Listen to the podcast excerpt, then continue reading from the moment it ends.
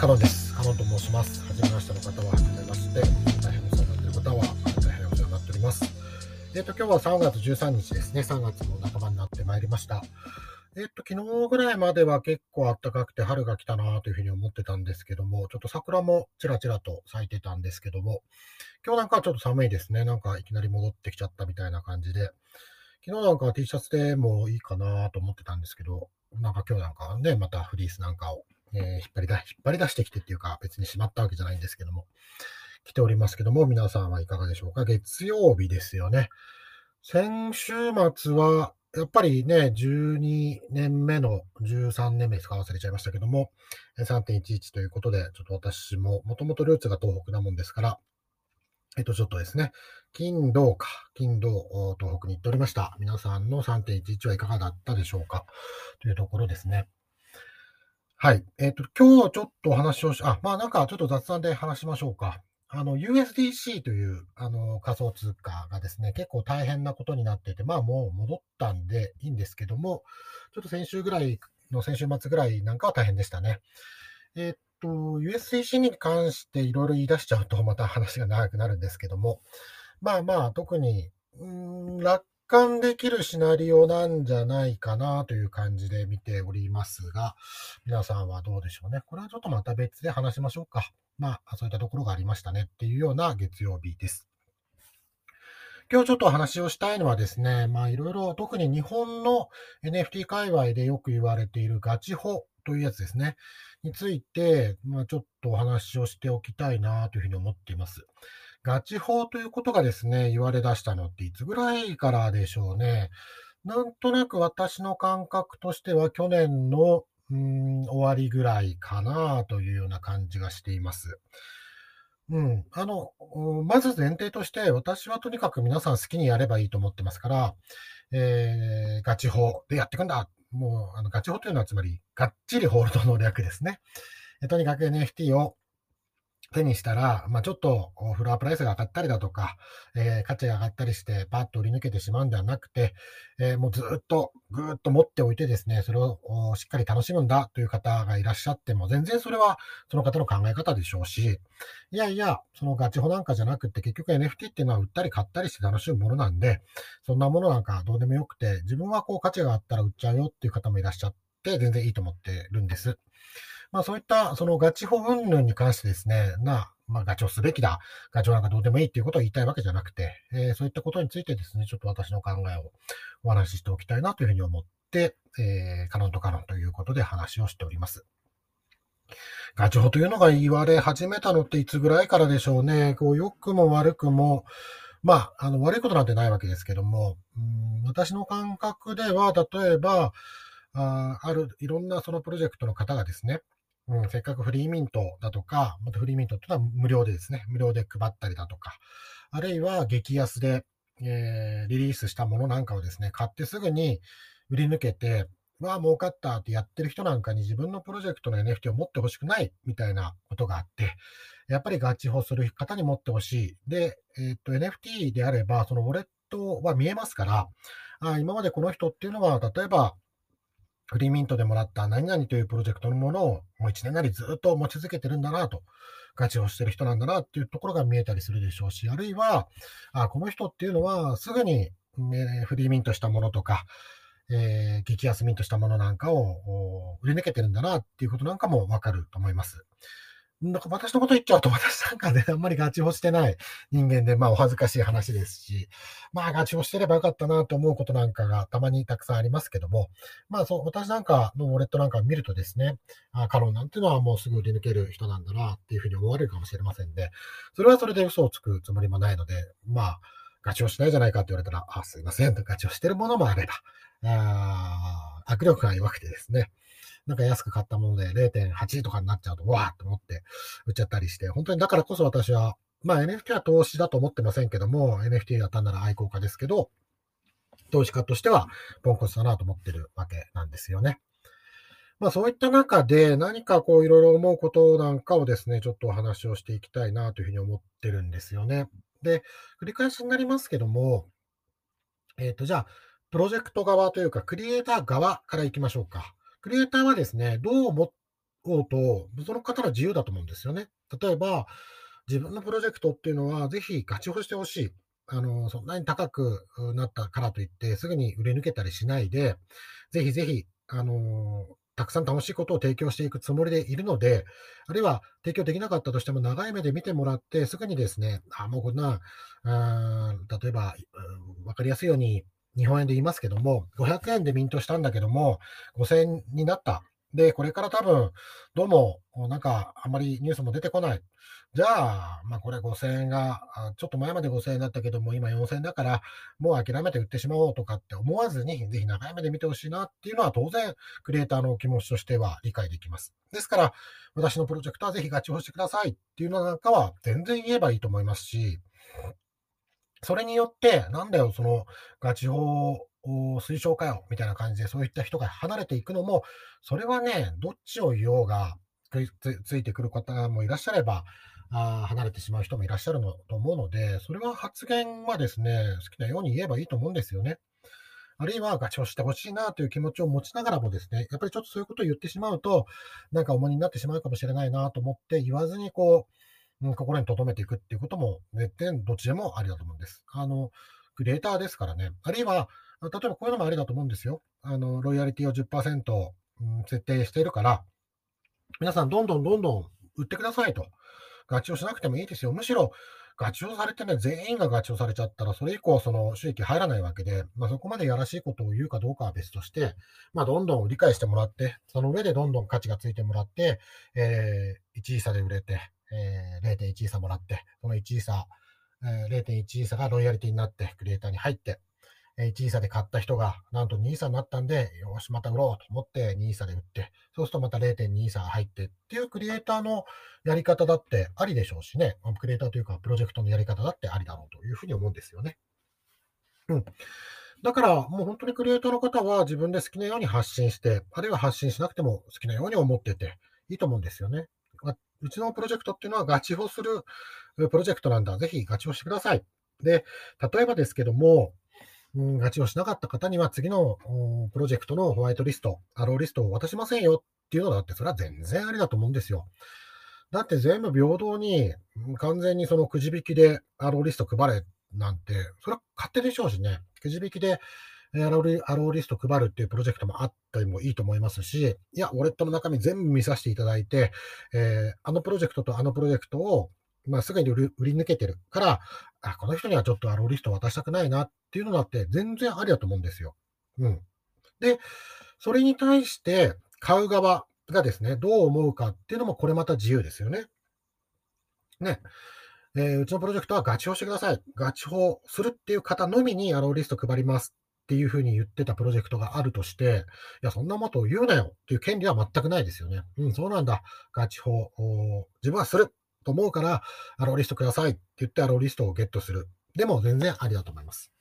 その上で、ね、その時にはガチ法する、ガチ法するって言ってたけども、うん、やっぱりちょっと、お金が必要になったんだよと思って売り、売ってしまうということだってそれはありじゃないですか。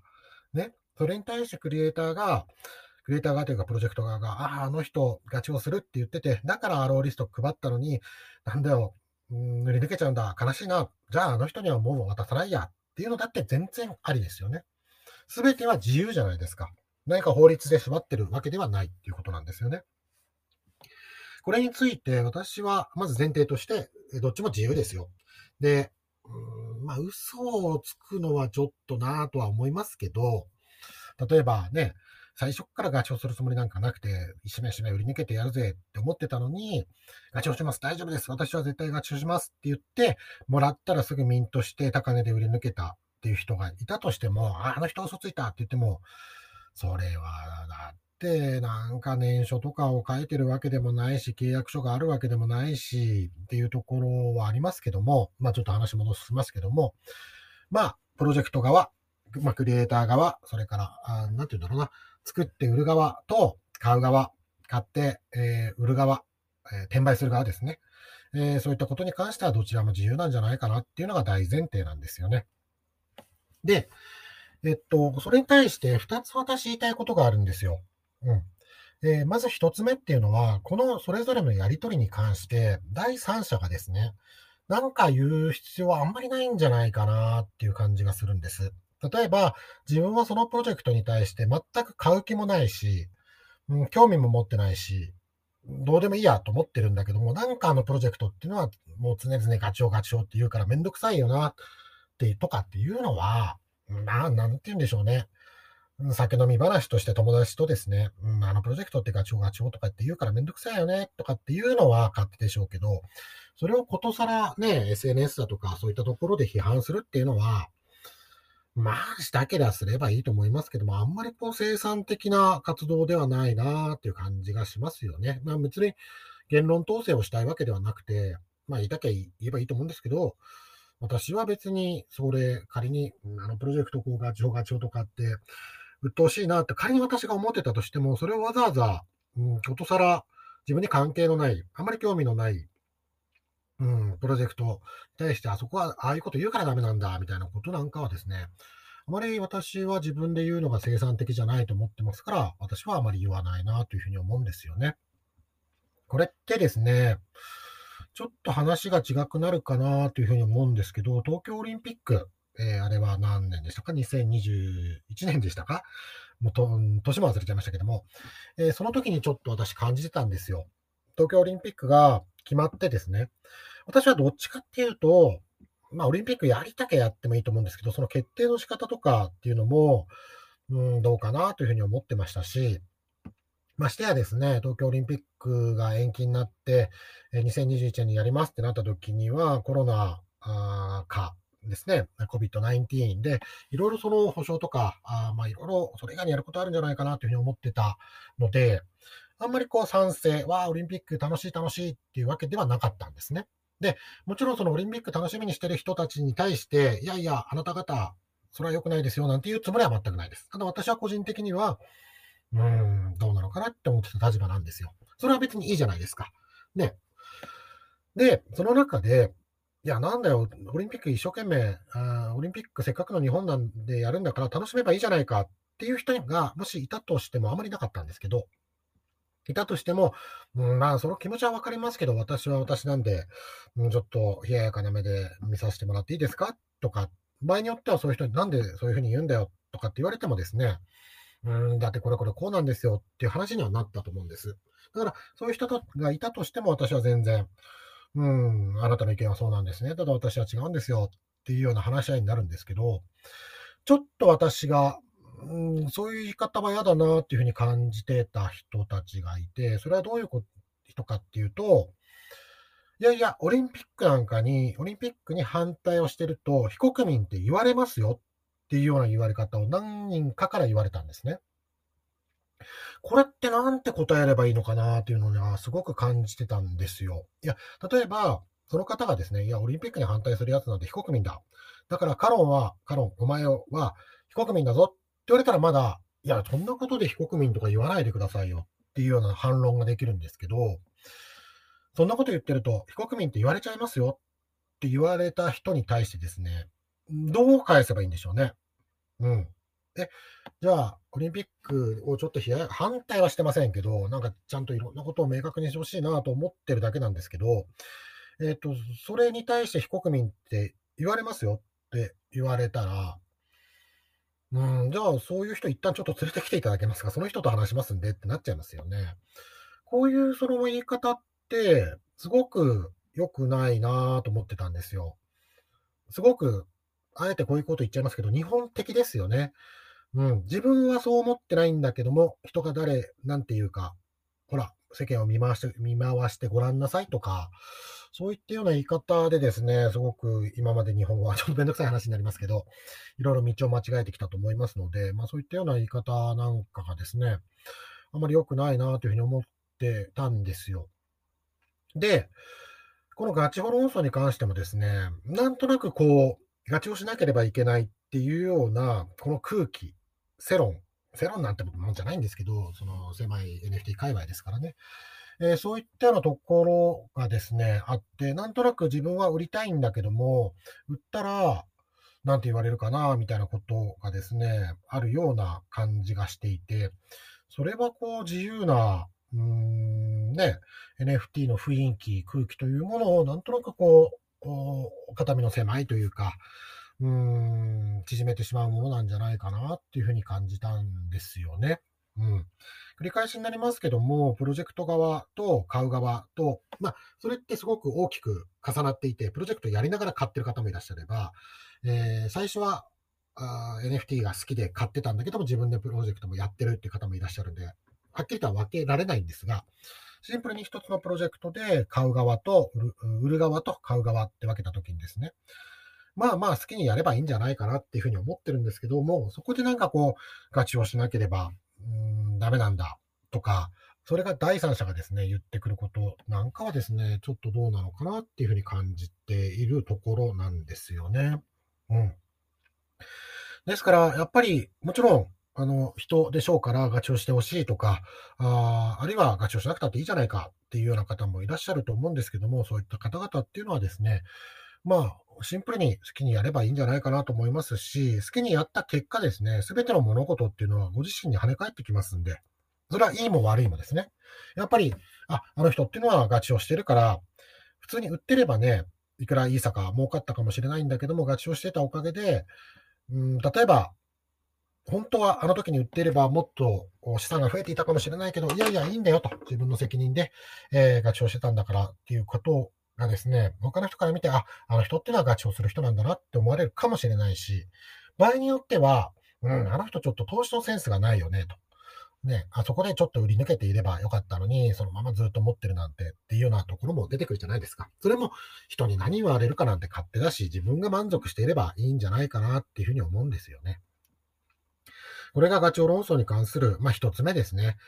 まあすべての、まあ三つに整理しましょうか。一つ目は皆さん好きにやればいいし、すべての物事っていうのは跳ね返ってくるし。ただ、二つ目のこととしてですね、それに対して第三者がですね、あの人はガチをしてないとか、あのプロジェクトはガチを推奨するからめんどくさいみたいなことなんかをですね、まあ、思うのは勝手ですけども、それで第三者がですね、ましてやそのプロジェクトに対してネットを持ってるわけでもないのに、あるいは買うつもりもないのに、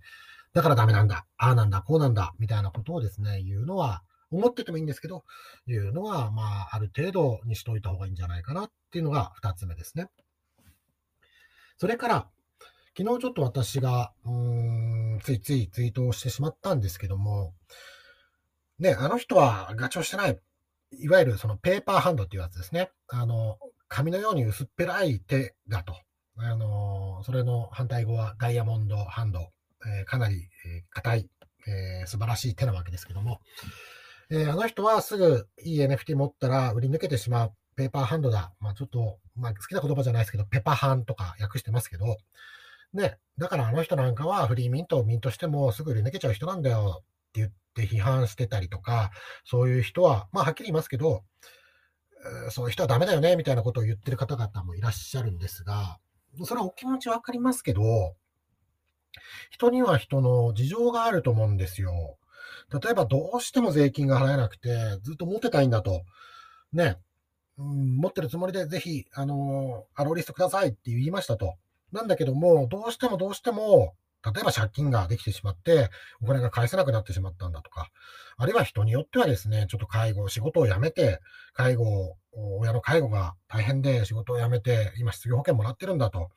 で、そんな中で NFT でもちろん楽しいんだけども、NFT を楽しんでる暇なんかなくなってしまったのは、本当に明日の貯金がっていうような人だっているかもしれないじゃないですか。それはウォレットだけでは見えないですよ。で、もちろん、それをね、楽しい NFT の世界で、その、うん、個人情報を明らかにしてないところで、言うわけにもいかない人っていると思うんですよね。うん、例えば、介護団、介護しなきゃいけないっていうのはもう本当に立派なことですけども、人によってはですね、私は何だって、そんな職業に規制なんて全くないと思ってますけども、ちょっとリストラ、本当にされてしまって、うん、本当にお金がないんだとか、前は、私は全く生活保護なんて恥ずかしいとは思ってませんけども、ね、失業保険も尽きてしまって、貯金もなくなってしまって、生活保護を受けなければいけなくなってしまったぐらいなんだと。えー、そうなってしまうと、まあ、今はどうなんでしょうね。生活保護を受けててもスマホとか持てるんですか？わかんないんですけども、えっ、ー、と、そういったような余剰資金なんか全部、私はどうなんだろう。法的に許されてる資資産は、資本は持ってればいいと思ってますけど、資産ですね。資産ですね。持ってればいいと思いますけど、真面目な人なんかは全部こういったことを整理して借金を返さなきゃいけないんだと。ね、私なんか繰り返しになりますけど、まあまあ、バンバン自己破産しちゃえばいいんじゃないかなと思いますけど、まあ私が自己破産したことがないので、私だってもしかしてそういうことになったら、いや、やっぱり全部資産整理して、えー、売れるもの全部売って、え、お金を貸してくれた人にちゃんと返したいと思うかもしれませんが、それはどうなるかわかんないんですけど、そういう人だっているかもしれないじゃないですか。ねえそれをその、ああ、あいつペパハンだとか、フリーミントを高値で売り抜けた。だから、まあ、あいつにはアローリストなんて配らなくていいよとかっていうのって、ちょっと想像力がなさすぎませんか？うん、想像力がなさすぎるというか、ちょっと人に対して厳しすぎませんか？うん。うん。と思うんですよね。うん。もちろん、そういうのを、まあ、プロジェクト側としてですね、見てて、うわ、せっかくあの人を信じて、ね、いろんなその、アロリスト欲しい。で、今までその付き合いがあって、ね、今まではそんなに、あの、たくさんミントされてたわけじゃないけど、あの人はすごくそのコミュニティの中でたくさん発言してくれて、いろいろ手伝ってくれて、で、その方にアローリスト渡そうかと思ったけども、こっちの人の方が、ね、今までの付き合いもあるから、アローリスト配った。で、その人がですね、私はガチをしますと、ぜひくださいって言ってたんだけども、実は蓋を開けてみたらミントして、すぐに売り抜けたと。わあ、ペーパーハンドだ、ペーパーハンドだ。あいつなんか信じなければよかったって思う気持ちはわかりますけど、その人になって事情があるかもしれないじゃないですか。そういったことなんかはですね、ちょっと考えた方がいいと思うんですよね。なんか、うん、私はそのガチ法を求めたり、ガチをしなくてもいいじゃないかっていう議論以上に、ああ、あいつはガチをしなかった、ペパハンだ、ペパハンのやつにはアローリスト渡すな、みたいな声の方が、すごく見ていて嫌だなと、嫌だなって言っちゃいましたけど、思うんですよね。人には事情がありますよ。で、もちろん、ね、えー、ぜひぜひ、あの、アローリストください、ガチをしますって言ったのに、すぐ売り抜けた。その人がしれっとですね、次のプロジェクトに対して、またくださいって言ったら、もうあなたに渡さないよって思えばいいだけの話じゃないですか。ね、あいつを信じて、えー、アロリスト配ったのにすぐペパハンしたって言って、どっかで、ね、その人の弁解も聞かずに、ね、あの人はペパーハンだ、フリッパーだ。フリッパーというのはすぐ売り抜ける人のことですね。っていうのは、まあ、いいんじゃないですかね。その方がまたね、しれっとした顔で、すいません、あの、この間売り抜けちゃいましたけど、次もぜひアロリストください。今度こそガチをしますとかって言ってきたら、いや、ちょっと勘弁してくださいよって言えばいいだけであってね。もしかしたら、時が経った後にですね、その方が、すいませんでした、あの時はと、あの、ガチをするって言ったのに、あのリストもらってミントしてすぐ売り抜けて、実はこれこれこういう事情があったんですよ。今だから言えますけども、実はあの頃、数年前、本当に大変な時期があって、お金が本当になくて、とかって言ってきたら、ね、それをまた信じるか信じないかはいいんですけど、そうなればいいじゃないですか。そういった方々をですね、ことさら、ああ、あいつ売り抜けた。もう、あいつにアローリストなんて渡さなきゃよかった。なんてことはですね、言わなくてもいいんじゃないかなって思うんですよね。はい。ちょっとガチ法に対して、あの、ガチ法議論がわーってなってた時期をちょっと過ぎたような感じもしてるので、改めてこのタイミングでちょっとお話をさせていただきました。あの、整理すると一つ目で、一つ目は、あの、みんな好きにやればいいと思うし、うちはガチをしてくれって言えば、言ってるプロジェクトもあれば、ね、ガチをなんかしないよ、もう売りたくなったら売るよっていう買い手がいてもいいし、ね、うちはもうガチをなんかしなくていいですよ、どんどんどんどん、あの、転売して二次流通で稼がせてください。って思ったり、まあ、言ったりするプロジェクトもあれば、ね、私はせっかくいただいたものなので、いくら価値が上がろうが何しようがガチをしますよ。って人がいてもいいし、ね、あの、このプロジェクトはガチをするけど、こっちは売り抜けるよっていう人もいていいし、好きにやればいいっていうのが一つ目ですね。で、二つ目は、そういったことに対して第三者がですね、あの、まあ、あいつはダメだとか、あのプロジェクトはガチを推奨してるからめんどくさいとか、あそもそも NFT にガチをなんか言うんじゃないみたいなことなんかをですね、第三者が言うのはちょっとなっていうふうなことですね。そして三つ目は、ガチをできない方、うん好きな言葉ではないんですけども、ペパハンと言われるような、ミントしてすぐ売り抜ける方っていうのも何か事情があるかもしれないなっていう想像力を持つことっていうのはですね、人人と人として、え、重要なんじゃないかなっていうふうに思うんですよね。あの、その3つ目のことで言えば、ね、ちょっと前までガチョガチョって言ってたプロジェクトが、いや、もういいんですよ。皆さん売ってくださいって言って、なんだ、話が違うじゃないかっていうことだって、そのプロジェクターっていろいろあるかもしれないじゃないですかっていうようなところでですね、ぜひ皆さん、あの、想像力を持ってですね、うん、楽しくやっていければいいんじゃないかなというふうに思う次第ですね。はい、あのー、ちょっと議論が、議論というか、うん、論旨が行ったり来たりしてしまいましたけども、こういったところが私の考えるガチ法という、ガチ法に関する、ま、考え方、意見ですね。まあ、こういったところを考えながらですね、ぜひあまりギスギスしない、あまり排他的にならない、どんな方でも楽しめるような NFT の界隈になっていければ、それは難しいことかもしれませんけど、なっていければいいんじゃないかなというふうに切に思っています。今日もお聴きいただいてありがとうございました。いや、NFT って本当に楽しいですね。皆様、あぜひ良い一日をお過ごしください。聞いていただきありがとうございました。では、失礼します。